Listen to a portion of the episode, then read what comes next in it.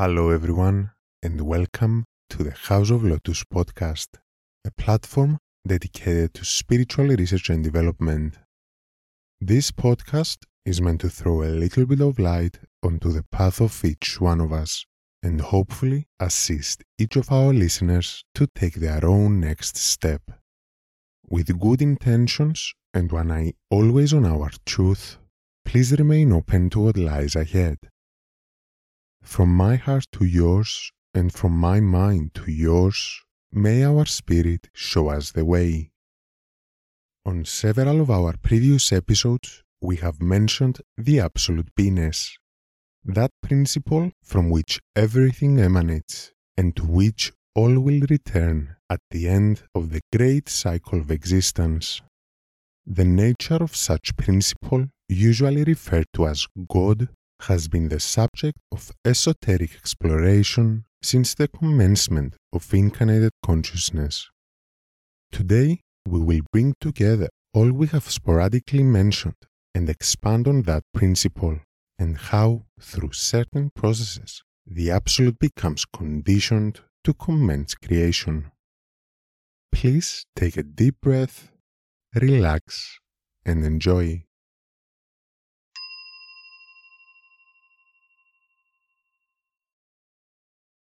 Esoteric tradition maintains that the doctrines of all major religions emanate from one source, that which was passed down through the ages by the initiates of all traditions.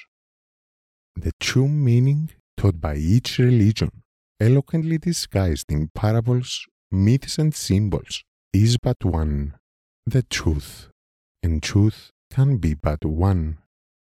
In practical terms, they all teach love, through which the light will defeat darkness, the rise of our own light and conscious mind over our destructive tendencies that lay in the darkness of subconsciousness. This is the universal image of slaying the beast or dragon. But even as simple as the tenet of love might be, it has sadly been twisted over history so, it's no surprise that the more abstract teachings, those that attempt to elucidate the minds of men with the secrets of spirit, have been falsely understood and preached by those who do not yet have the capacities to adequately comprehend them. Exoterically, each religion, examined in lay terms, does seem different especially when we stick to a literal interpretation of their tenets, which are, in any case, nonsensical. But going through them with a certain inquisitive mind and deeper examination will gradually reveal the parallel symbology that creates the chronicle of cosmogony. Surely, the terminology might be different, and the detail by which each religion portrays the unfoldment of creation might differ as well. But keep in mind that religions are constructs of society shaped to appeal to the masses and keep the spiritual flame of the initiate's wisdom lit for those who are not yet spiritual themselves. At least this was their ideal function, and it's this ideal that we're talking about and their esoteric value not the heinous actions taken in their name by lesser men. Their appearance was therefore influenced by the society they were meant to guide, the political, economic, educational, and sociological state of the people. Each one, then, went as deep and as in detail as its environment allowed. But in the teaching of each major religion, we can find a coherence in the use of symbols that can be applied in the otherwise nonsensical myths to unveil their meaning. Let us focus then on this meaning with regards to the highest and most abstract nature of God. Our comprehension stems primarily from the theosophical teachings of Madame Blavatsky, one of the greatest philosophers of modern times, and her work on the ancient sacred tenets of the Book of Dzyan, that later became Zen. Tenets that are parallel to the scriptures of most major religions. A comparative study might be the subject of a future episode. Please do let us know if you would be interested in such examination. For now, let us focus on the meaning itself.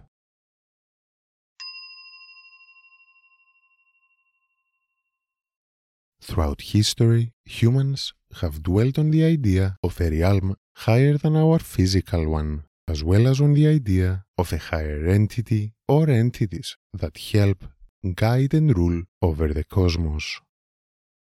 Religious institutions, non structured tradition, and philosophy have all endeavored to explain the nature of such entity and entertained several ideas for millennia, accessible to the masses according to the collective evolution of humanity. When it comes down to the individual, the way each one of us conceptualizes, conceives, and experiences spirit or God is deeply personal, depending on our emotional and mental capacities and our experiences in several lifetimes, as well as the state of our crown chakra and its corresponding issues, which we expanded upon on episode 19. But through the multitude of understandings and experiences, the idea of a higher entity or principle can be usually summed up as that of a creator. Let's explore the idea of a creator through the esoteric lens of the initiate. When we talk about such creator, we necessarily ponder on the cause of everything. That primordial cause, if it is to be the creator of the all, must necessarily itself remain causeless. Nothing propelled it into existence. There was nothing beyond it out of which this cause was born. It merely is the eternal, parentless parent of all that is or ever will be. That principle from which all emanate is termed the absolute beingness, for it is absolute in every conceivable way. It is, first of all, omnipresent. There is nothing that exists outside of it, beyond it, or in any way independent from it all worlds, all beings and consciousnesses, existence itself can only be within it. It is similar to a dream. None of the images that the mind projects onto the consciousness that produces them can exist independent from the dreamer. It is also boundless, beyond all conditioned existence, beyond any manifestations, physical or otherwise, for it cannot be restricted or bound in space or time. Space itself already exists within its omnipresence, and time presupposes a consciousness that develops and perceives that development or changes in its environment in relation to what it considers to be itself. But the Absolute is immutable, for there is nothing that exists beyond it that the Absolute could become or develop into, and there is nothing that exists within it that can alter it or that the Absolute is not already. And while that state of absoluteness is and always will be in all that we lay our eyes upon, in all that we are and ever can be, we cannot perceive it as it is for as long as our consciousness has not merged with it. Our consciousness, or in fact any kind of consciousness, is by itself limitation. It is limited and limiting, immersed in conditions and attributes carried out in the world of forms and experience. Whatever the stage of development of each entity, human or otherwise, consciousness is to be able to accumulate perception. And perception of something implies that there is something beyond it that is to be perceived. And as we said before, there is nothing beyond the Absolute. It is simultaneously the Creator, the created, and the process of creation, or the observer, the thing to be observed, and observation. all three in one. Herein lies the first symbolism of the One Trinity.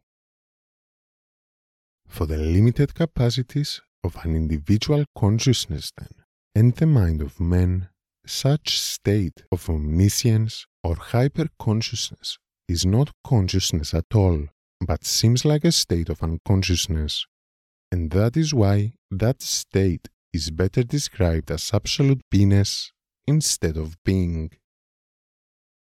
It is therefore everywhere as that state of absolute, but for us it is also nowhere, for all that we can perceive in this and all other worlds is either a conditioned aspect of it and therefore not absolute, or it becomes conditioned by our memories, feelings, experiences, and perception, until that time comes when our individual consciousness merges back into oneness with it.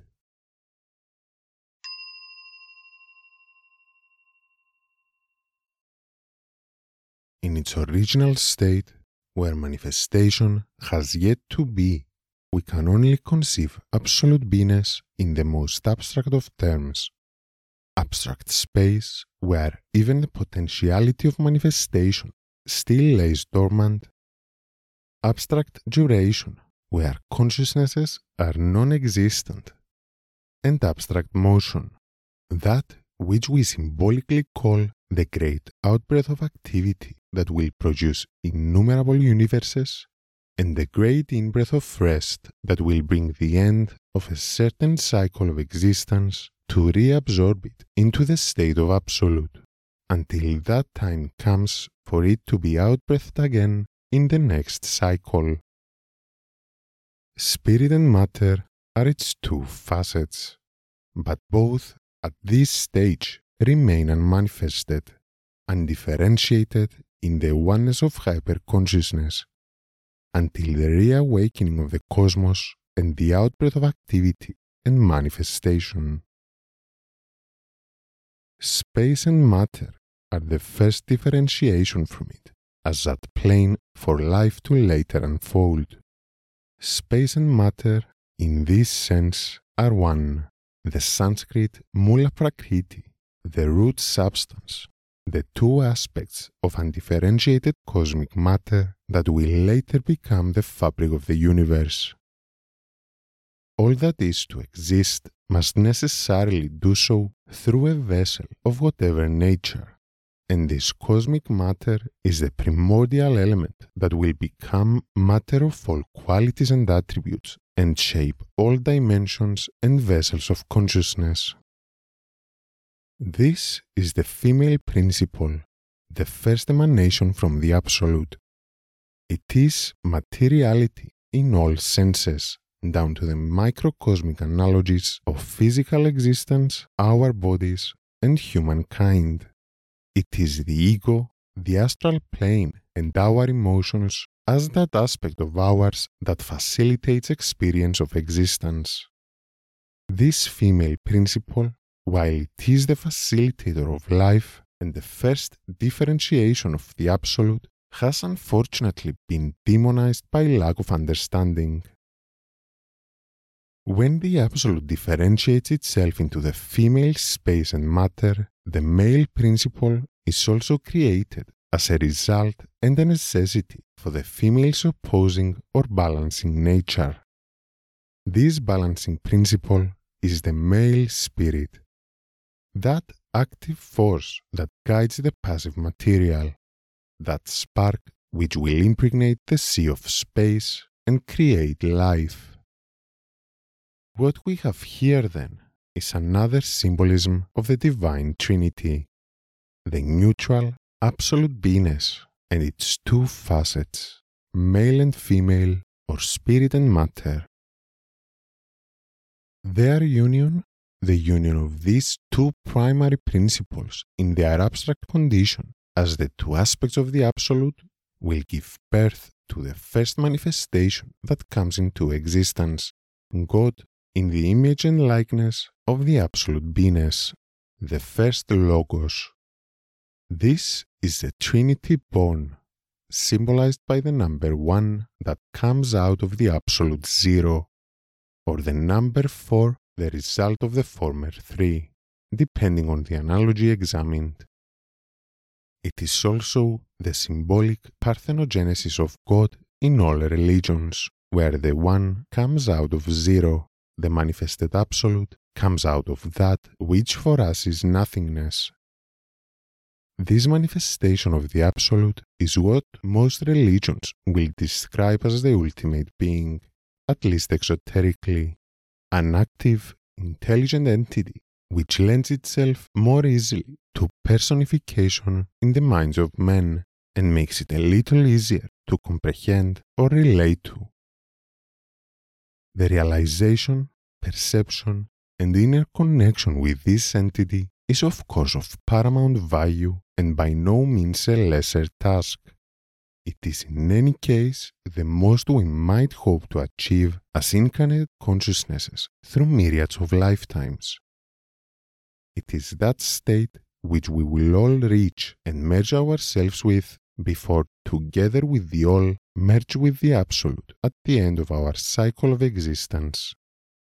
Understanding the nature of the manifested Logos and the nature or lack thereof of the absolute can bring us closer to both and closer to that reality that underlies the illusionary states of existence.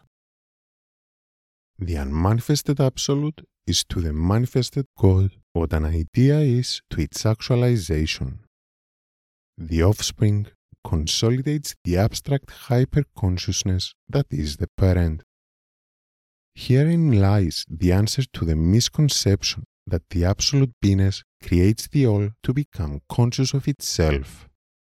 That hyperconsciousness has no need for that. It already is. This is only truth for its manifestation, the manifested God which is caused by the absolute beingness and emanate from it. From that point onwards, existence begins. The manifested absolute will keep creating in the image and likeness of its parent. It will separate itself in female and male aspects, now less abstract than before, and make of the female the plane and material through which countless universes will come into existence, all the way down to the materiality of the physical world.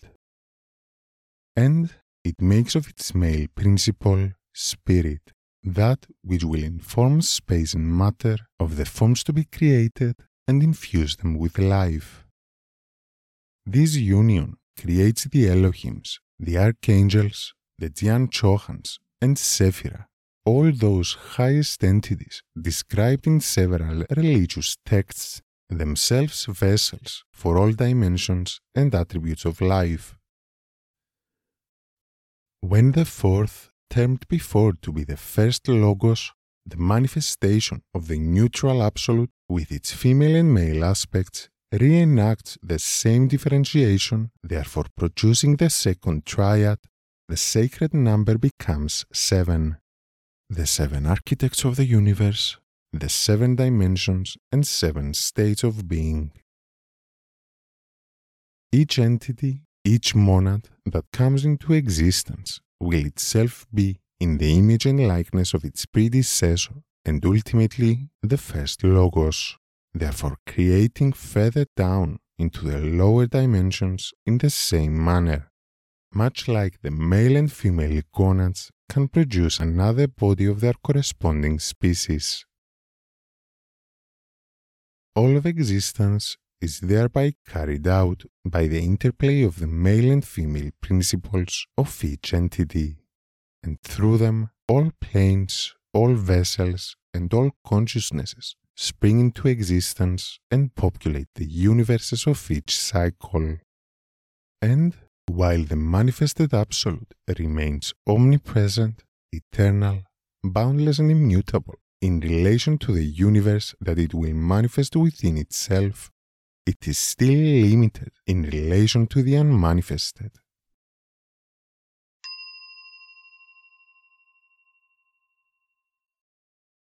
Let us now sum up.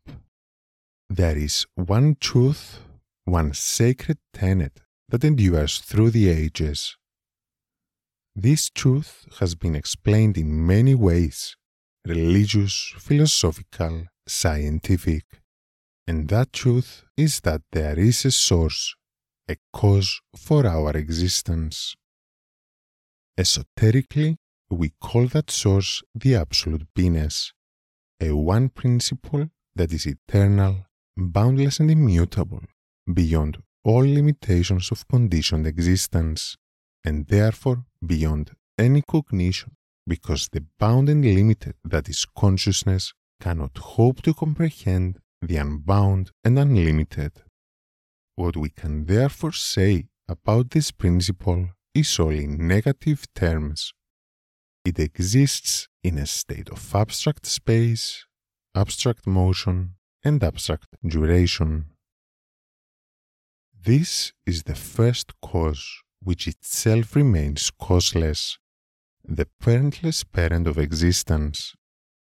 From it, all life emanates during the great outbreath of activity, and in it all life shall return at the great inbreath of rest, the pralaya of the universe, until that time comes for the next day or manvantara. When time comes, life reawakens. The parent, the absolute beingness, separates itself into the female and male aspects, and the union of these aspects produces the offspring, the manifestation of the absolute, which in its turn repeats the process and creates within it the universe, separated in seven dimensions as expanded upon in our episode 18. Through this universe, all consciousnesses are sprung into existence in a sacred pilgrimage to manifest their own divine principles. Those principles they inherited from their progeny, the manifested and unmanifested absolute, and become incarnated gods before returning to merge with the Logos once more. The many lifetimes we have in this universe serve just that to develop our vessels the lower principles that carry our spirit and manifest it in all its glory. Wherever we are in our pilgrimage, our journey begins again with every new now, with every new breath. And we work on ourselves our vessels and aspects by first working on our skill for awareness, the capacity for observation, and thereby by taking care of what we find. Enfold yourselves with kindliness and acceptance along your path and be honest with yourselves, for all that we find within us and subsequently understand will be one more step on our path towards the development of our personality the vessel for the soul to express itself through. So, now, focus on the present moment, this precious moment. With your next inhalation and every new breath, bring your consciousness to your experience in the now, to what you find within you and all around you. Enfold yourselves with kindliness and acceptance, reassuring that whatever you find is okay. Now, slowly close your eyes and ponder on the nature of the Absolute. That state of hyperconsciousness, the source of all that is and ever will be. The one true cause, which itself remains causeless. The one that is beyond all impermanence of existence. Take a deep breath, observing the sensations in your body Bring your awareness back to the present moment, to what you find within you and all around you. Allow yourselves to remember the existence of this one principle beyond all illusions of experience. As you take one more deep breath and carry on with your daily life in your present moment.